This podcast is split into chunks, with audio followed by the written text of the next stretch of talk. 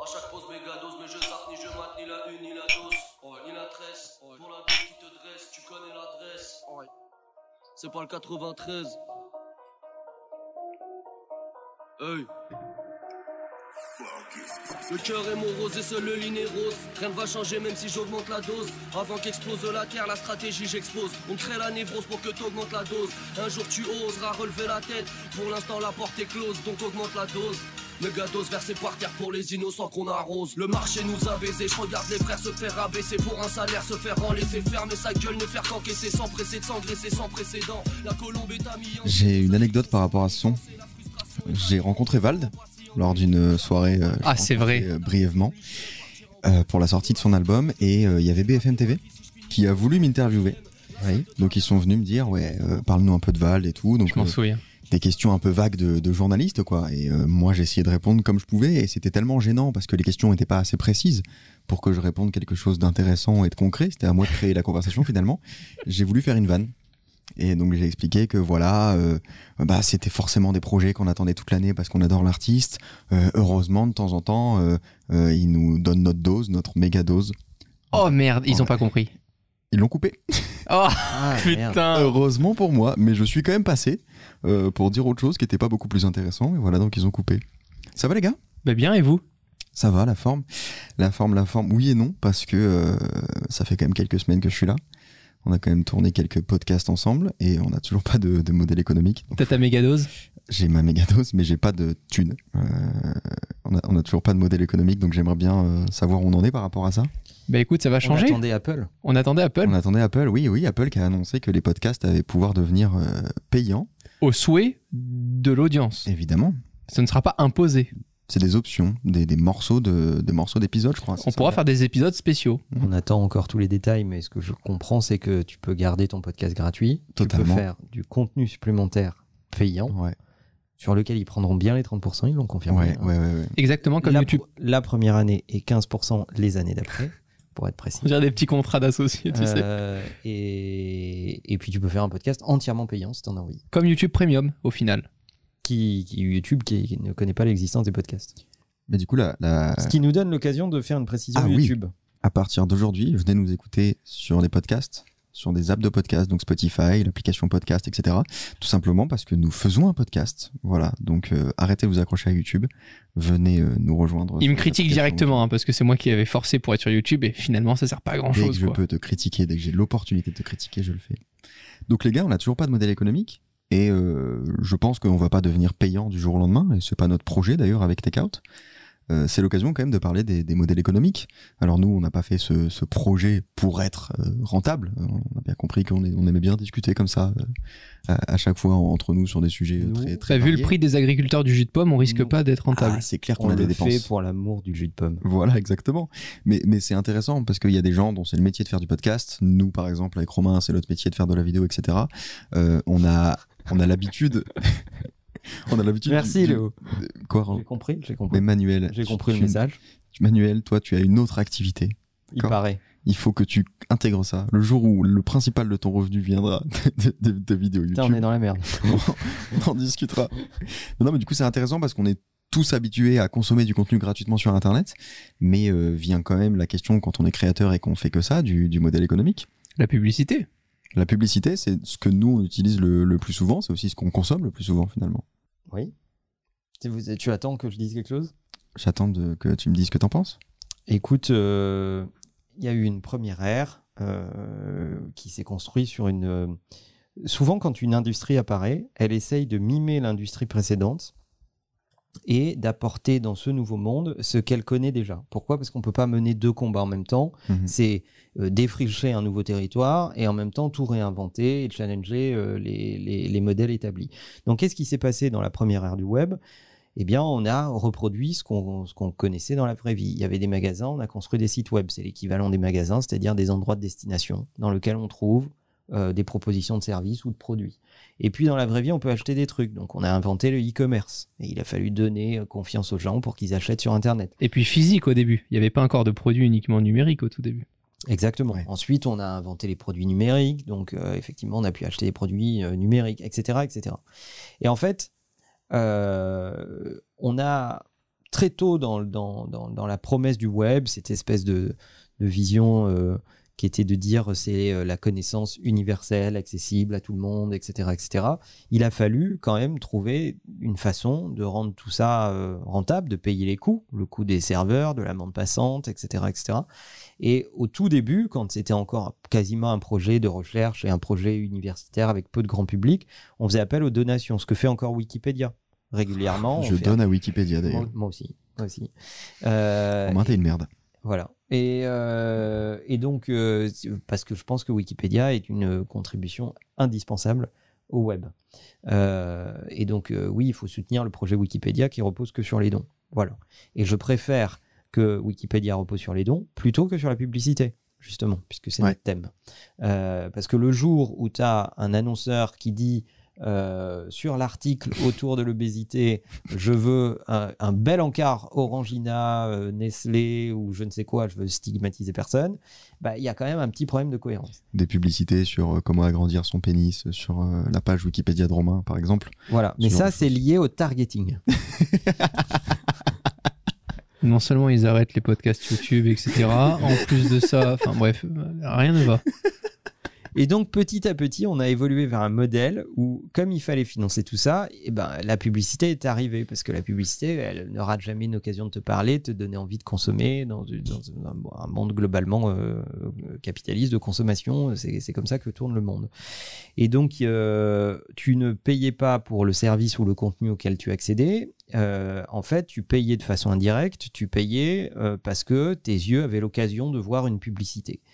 Puis cette technologie est devenue de plus en plus avancée. On a été capable de targeter, de définir tes, euh, qui tu étais, ton segment d'audience, euh, quelles sont tes affinités, etc., etc. Et puis euh, on a fini par avoir des plateformes dont le but ultime n'était pas de te fournir un service, mais de capter de la donnée sur toi. Ouais. C'est la définition de Facebook.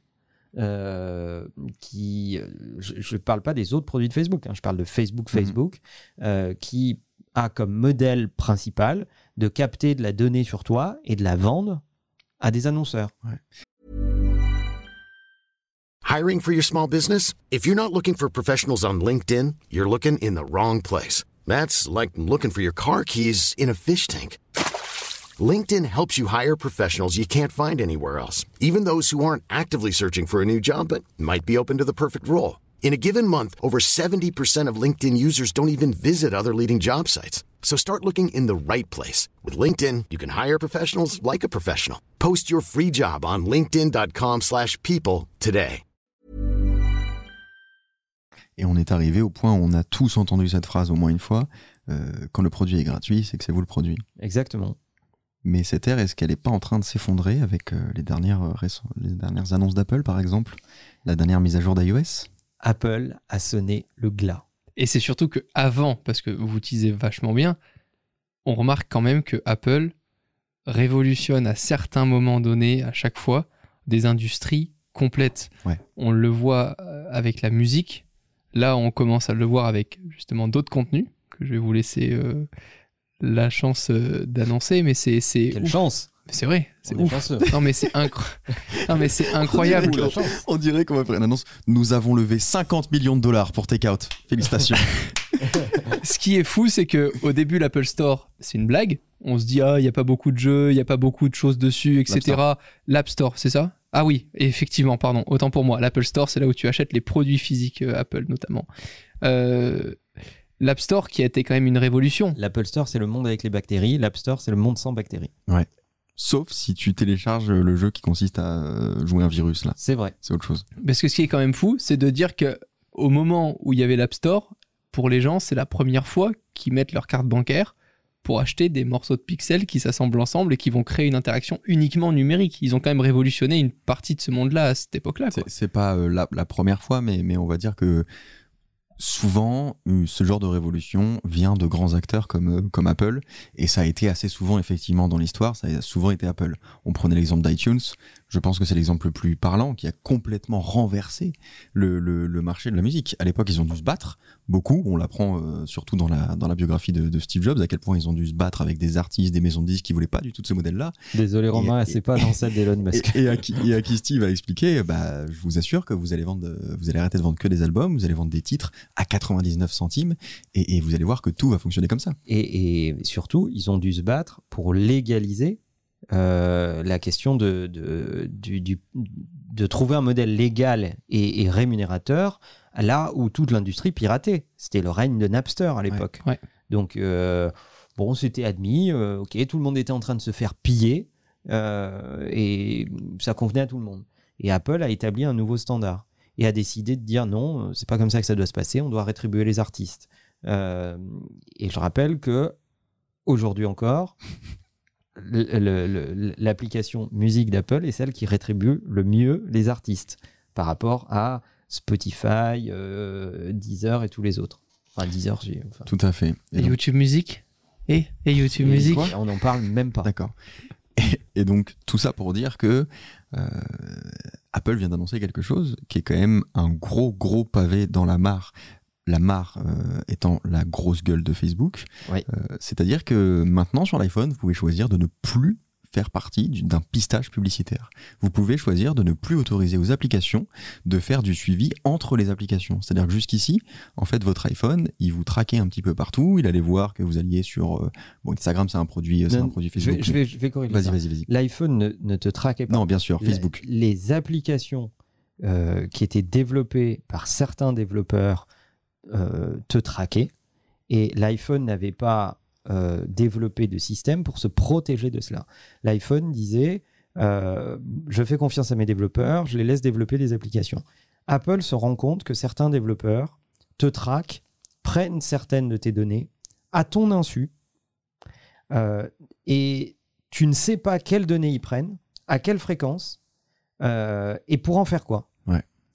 Et donc, euh, tu as des applications qui prennent des données dont ils n'ont absolument pas besoin. Du, du, du style, tu as des applications de jeux qui prennent des données de position géographique au gré de la journée. Et c'est souvent quelque chose qui est très mal compris par le grand public. Euh, quand on leur dit, mais oui, Facebook vous traque, etc., la plupart des gens répondent, mais moi, j'y vais pas sur Facebook. Mais il n'y a pas besoin d'aller sur Facebook. Non. Il suffit d'aller sur tous les sites qui ont un lien quelque part avec Facebook. Ou qui sont payés par Facebook. Facebook peut aussi acheter sont, de la data sont, ou qui sont, chez d'autres. Ou qui sont payés par Facebook. Et il n'y a même pas besoin d'avoir un compte Facebook pour avoir un profil Facebook en réalité. Exactement. Ils peuvent totalement avoir un profil avec certaines de vos données, avec votre âge, votre sexe, etc., sans avoir forcément de compte Facebook.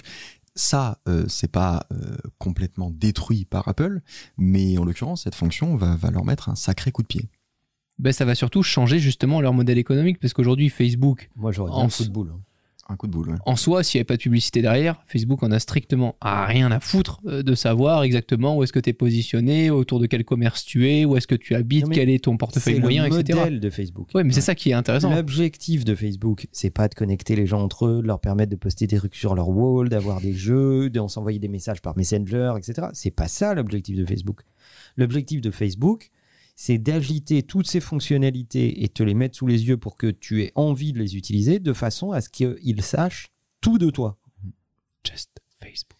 Et donc, euh, euh, quand tu as compris ça, après, tu fais euh, ton trade-off, c'est-à-dire tu, tu, tu, tu, décides en ton âme et conscience de donner ou pas la, la donnée. Et ce que je trouve exemplaire dans la position d'Apple, c'est de ne justement pas être dogmatique ils auraient parfaitement pu sortir une plateforme qui dit voilà, on n'autorise plus le tracking. Voilà, terminé. Chez nous, dans notre écosystème, nous ne voulons pas que les utilisateurs soient traqués. Point. Nous, on est Apple, euh, on a assez de pouvoir pour pouvoir l'imposer. Ça n'est pas ce qu'ils ont choisi de faire. Eux, ce qu'ils ont choisi de faire, c'est de permettre à chaque utilisateur de choisir. C'est-à-dire que à partir d'iOS 14.5, euh, maintenant, quand une application va te traquer, tu vas être prompté, mmh. tu vas avoir un pop-up qui te dit est-ce que tu autorises cette application à te traquer Oui ou non? En ton âme et conscience, tu le choisis en tant qu'utilisateur. C'est pas Apple qui le choisit à ta place. C'est toi qui le choisis. Mais au moins, tu es prévenu et tu choisis.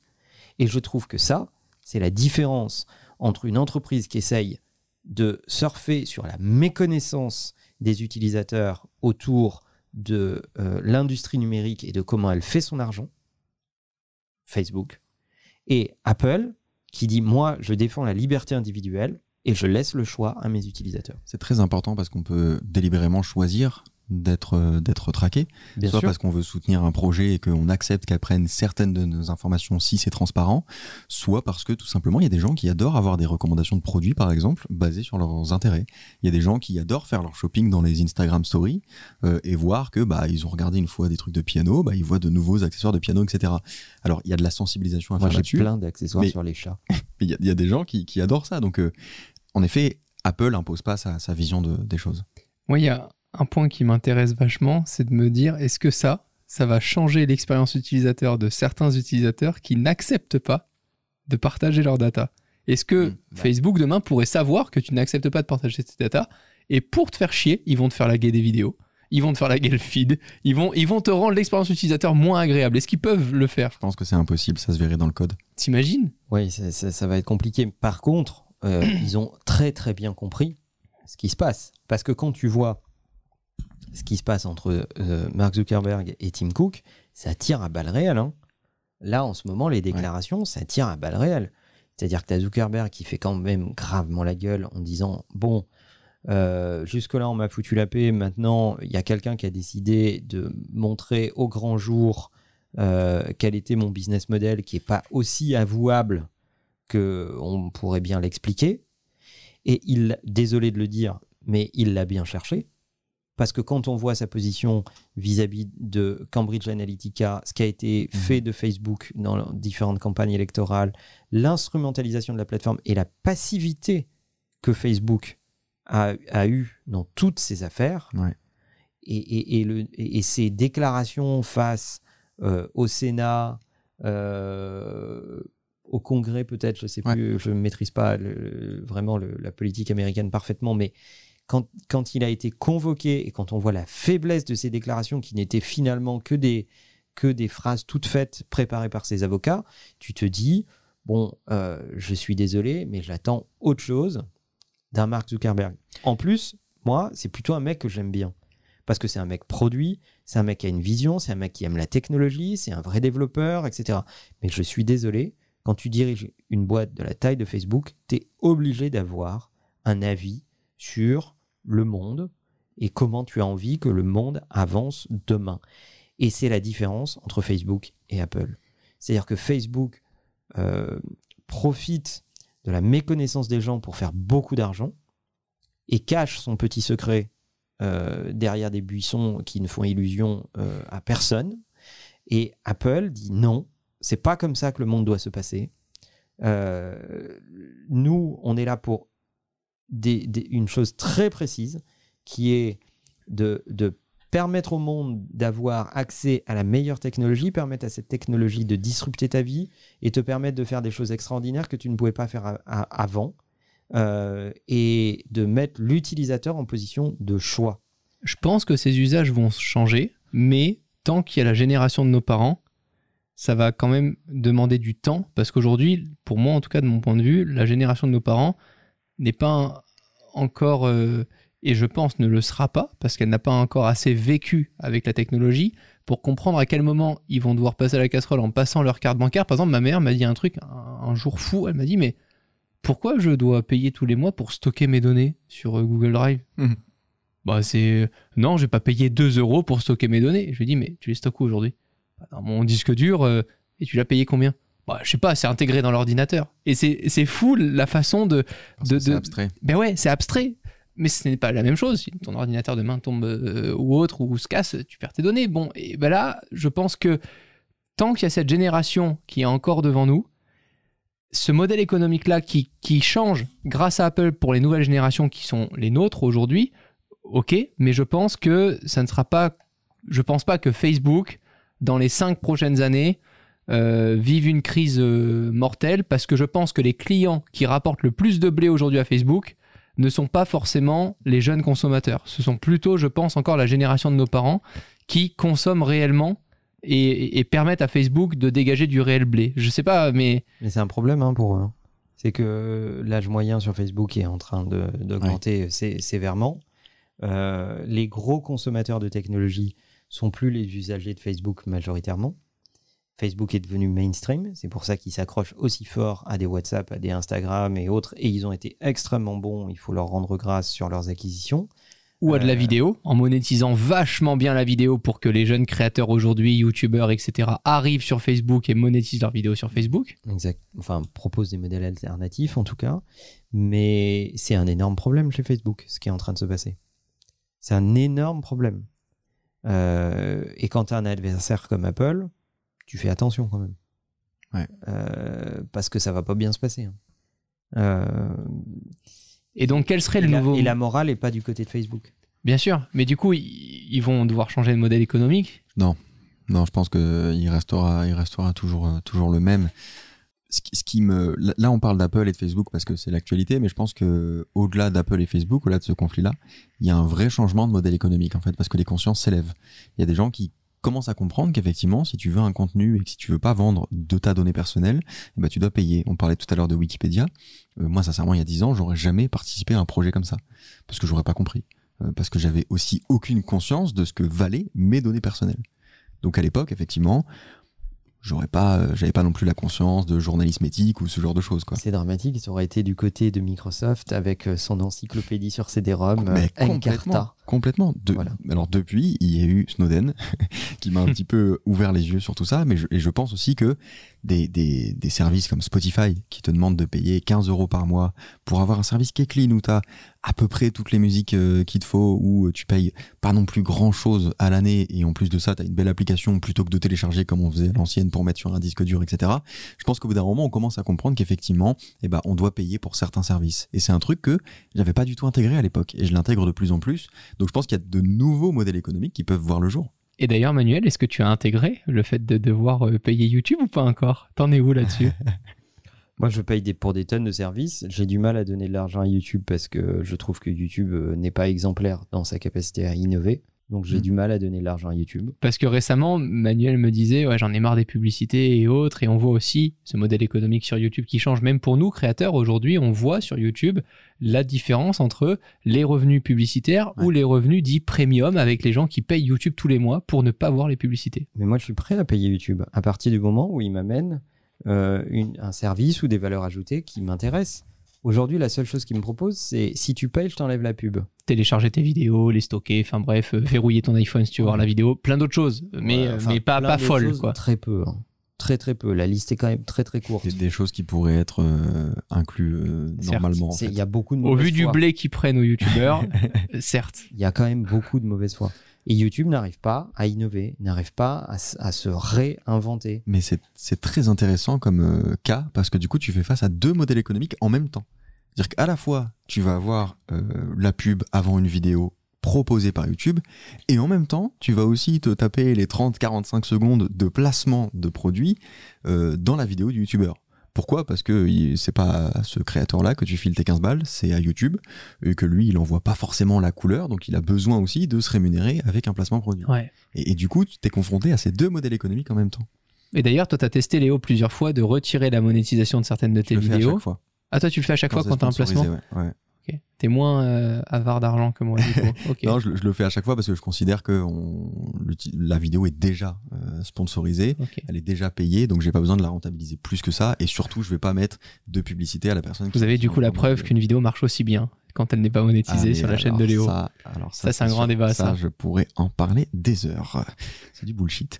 Euh, donc, donc, est-ce que toi, tu serais prêt, Manuel, si un YouTuber que t'aimes bien lance un Patreon, il y a Tipeee, il y a beaucoup de beaucoup de modèles qui Il y en a ont plein été qui le lancés font. comme ça, à payer euh, régulièrement tous les mois pour euh, pour voir Tout les, à fait. les vidéos d'un YouTuber Absolument. et pas avoir de placement, pas avoir de, de, de pub au début de la vidéo. Quel quel modèle économique est-ce que tu euh, favoriserais? Léo, je te sponsorise déjà. C'est vrai. Euh, Avec le jus de pomme. euh, non, mais oui, bien sûr. Moi, je suis prêt à payer pour du contenu de qualité.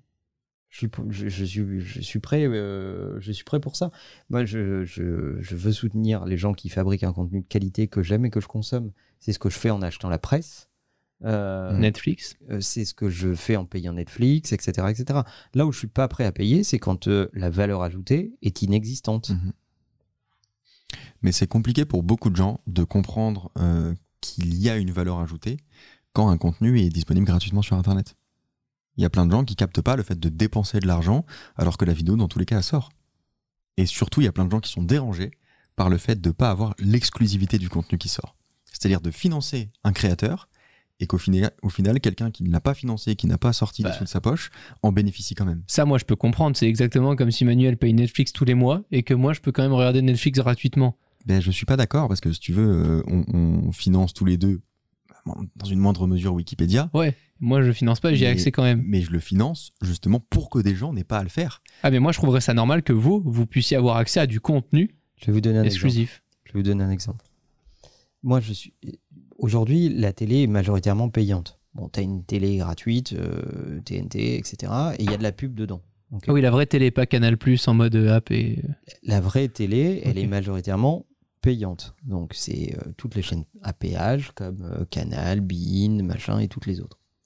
Moi, je suis prêt à payer les chaînes que j'aime pour qu'on me retire la pub et que j'ai que du contenu. Ah ouais, ça, je suis d'accord. Ouais, ouais, ça, je suis Oh d'accord. ah, ça, je suis tellement D'autant d'accord. que la pub est complètement conne à la télé. Parce Elle est que- pas ciblée. elle- elle est pas ciblée, elle est pas targetée, alors qu'aujourd'hui je reçois la pub, euh, je reçois pardon la télé de façon numérique. Donc euh, En moi, plus. euh, je- on sait s'ils font bien leur boulot de ciblage, ils savent que dans mon foyer il n'y a pas d'enfants. euh, il y a T'aimes des- les chats. il y a- voilà, il y a des chats, etc., etc. Ils ont plein d'infos sur moi. Ils pourraient cibler cette pub. Ils font même pas l'effort Ouais, de mais- la cibler. Mais Donc du coup, moi, je suis d'être traqué. mais, mais je- je pourrais ou euh, supporter de la pub ciblée ou payer pour regarder du contenu sans pub. Moi, ce que je préférerais, c'est que les contenus que je regarde à la télé intègrent des placements de produits. ça, ça me dérangerait Bah, pas. Tu regardes Top Chef, ça me dérangerait pas que ça soit sponsorisé euh, Weber euh, s'ils font le. C'est le cas. Mais ils te le disent pas. Non, ils te le disent même pas, c'est dissimulé. Combien de d'émissions télé ou autres te disent Ah, je vous fais gagner un fabuleux Piaggio, machin, machin, à la sortie du Piaggio, sans dire qu'en fait, toute l'émission est sponsorisée par, euh, par Piaggio avec Vespa, quoi. Enfin, tu vois, je trouve ça hallucinant. Mais ce qu'on disait tout à l'heure par rapport à Wikipédia, euh, ça rejoint finalement notre, notre précédent podcast. On parlait d'éducation. euh, et l'éducation, en fait, c'est le droit à l'information. Tu vois, Est-ce que tu accepterais que parce que toi, tu payes une école privée, et bah, du coup, toutes les autres écoles qui sont publiques doivent fermer parce que les mecs payent pas? Il est chiant, hein. Il est bon. Ça, ça peut pas, ça peut pas fonctionner comme ça. Moi, je suis très content de financer Wikipédia parce que je sais à quel point c'est un outil exceptionnel et heureusement que t'as pas besoin de payer, je sais pas, 5 euros par mois pour accéder à Wikipédia. T'imagines, ce serait terrible. bah, du coup, c'est un peu ce qu'essaie de faire euh, toute la presse euh, aujourd'hui qui est euh, dans le numérique. Elles essaient de te faire payer des abonnements pour que tu puisses voir euh, les articles, accepter leurs cookies, leurs publicités ou je sais pas trop quoi. Il y a des articles, tu commences à le lire et puis il faut payer un abonnement tous les mois pour finir de lire l'article. Ouais. Il y, a- il y a tellement, enfin, il y a tellement de modèles économiques finalement sur Internet qui existent qu'il n'y en a plus aucun qui est utilisé correctement. Ouais, puis le danger de tout ça, c'est d'en avoir trop. En fait, moi, je finance deux, trois médias parce que c'est ceux que je lis en permanence et je les trouve extrêmement qualitatifs et j'ai envie de les soutenir. Mais c'est vrai qu'au bout d'un moment, je vais pas pouvoir euh, avoir un abonnement Medium et, et Mac Generation et en même temps euh, tel média et le Figaro et le Monde. Enfin, ça, ça va commencer à être compliqué euh, en termes de, finances, quoi. Donc, euh, c'est le danger, le seul vrai danger de ce modèle économique-là, c'est d'en avoir un peu trop de partout. Et au bout d'un moment, on peut pas dépenser non plus euh, 3000 euros par mois dans du contenu, quoi. Ben, c'est là où Apple, bon, pas en France, hein, je crois, vous m'arrêtez si je me gourre, mais a fait justement tous les abonnements groupés. Ça servait aussi à ça euh, sur, euh, sur plein d'applications et c'est ce qui avait vachement bien marché. Ouais, et puis, et puis pour parler de la presse, il y a des applications comme Caféine. Euh, c'est un abonnement pour avoir accès à plein de, plein de magazines, plein de journaux euh, qui, sont, qui sont normalement payants. Alors t'as pas tout, mais t'en as pas mal. Ce genre de solution, c'est un petit peu le Netflix de la presse. Donc finalement, bah, tous les modèles éco- économiques resteront, tout, enfin, Mais c'est très bien. Ouais. C'est très bien qu'il y ait une, euh, euh, une organisation du marché, que euh, les modèles économiques s'affrontent, que certains aillent sur les paywalls, que certains aillent sur la gratuité contre la pub et te laissent pas le choix, que d'autres aillent exclusivement sur l'abonnement, que certains soient dans un modèle beaucoup plus communautaire qui est de faire appel à la communauté pour les subventionner par les dons et laisse pour autant le reste du contenu accessible même à ceux qui donnent pas, etc. etc. Ça, c'est très bien que tout ça ait lieu. Euh, ce qui est absolument inacceptable, euh, c'est qu'il y ait des masses d'argent qui se déplacent euh, sans que l'utilisateur soit au courant qu'on monétise ses données. Ouais, c'est le manque de transparence qui est, qui est pas acceptable. Exactement. Mm. C'est comme, c'est comme, ça relève du vol en fait. Euh, parce que je pense que maintenant, ce que, ce que va faire Apple maintenant, c'est qu'il va rendre transparent cette question. C'est en fait, euh, on va dire aux utilisateurs, est-ce que tu acceptes de troquer ces données contre l'accès à ce service? Et je, suis très intéressé par les mois et, qui arrivent, euh, parce que je, je, pense que ça va faire du mal à, à beaucoup de services, parce que beaucoup d'utilisateurs, y compris des publics, avec un âge plus avancé, mhm. vont euh, délibérément dire je ne veux pas partager ma donnée, et ça va leur faire mal et les obliger à trouver un autre modèle économique. Donc on va vers un web plus mature, vers un Internet plus mature, où il va falloir payer pour les services que tu aimes. Et c'est normal. C'est normal de te, de te dire que si ce contenu, tu l'aimes, tu as envie de le regarder, tu as envie qu'il soit encore de qualité et qu'il soit produit avec la qualité nécessaire pour continuer à te, à te distraire ou à te réenchanter, eh bien, il faut rémunérer les gens qui le fabriquent. Voilà, on vous tiendra du coup au courant de quand sera dispo euh, nos futurs, euh, quand seront dispo nos futurs podcasts, si on a en prêt. C'est pas prévu. Hein. pas du tout prévu. Merci les gars. Bah merci, c'était cool. C'était cool. Puis impatient de voir aussi l'avis des gens, du coup. Ça se passera sur Twitter avec le hashtag TakeOut. C'est un sujet très très complexe. Dites-nous, vous, ce qui, ce qui vous dérange, ce qui, ce qui vous plaît plus. Euh, je pense que notre conclusion, c'est que finalement, tous les modèles économiques se valent. Euh, l'important, c'est d'avoir conscience, déjà premièrement, qu'il faut un modèle économique. Euh, et en plus de ça, d'avoir conscience de ses conséquences. Et la démarche d'Apple là n'est pas d'interdire un modèle économique, mais simplement, comme tu le disais Manuel à l'instant, de le rendre transparent et que il en vienne, il en advienne de la responsabilité de l'utilisateur. Exactement. À bientôt les gars. Salut. Bye bye. bye.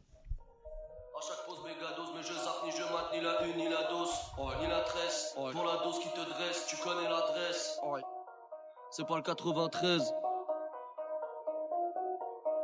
Hey. Le cœur est morose et seul le lit est rose. Rien ne va changer même si j'augmente la dose. Avant qu'explose la terre, la stratégie j'expose. On crée la névrose pour que t'augmentes la dose. Un jour tu oseras relever la tête. Pour l'instant la porte est close, donc augmente la dose. dose versé par terre pour les innocents qu'on arrose. Le marché nous a baisé, je regarde les frères se faire abaisser pour un salaire, se faire en laisser fermer sa gueule, ne faire qu'encaisser sans sans sans précédent.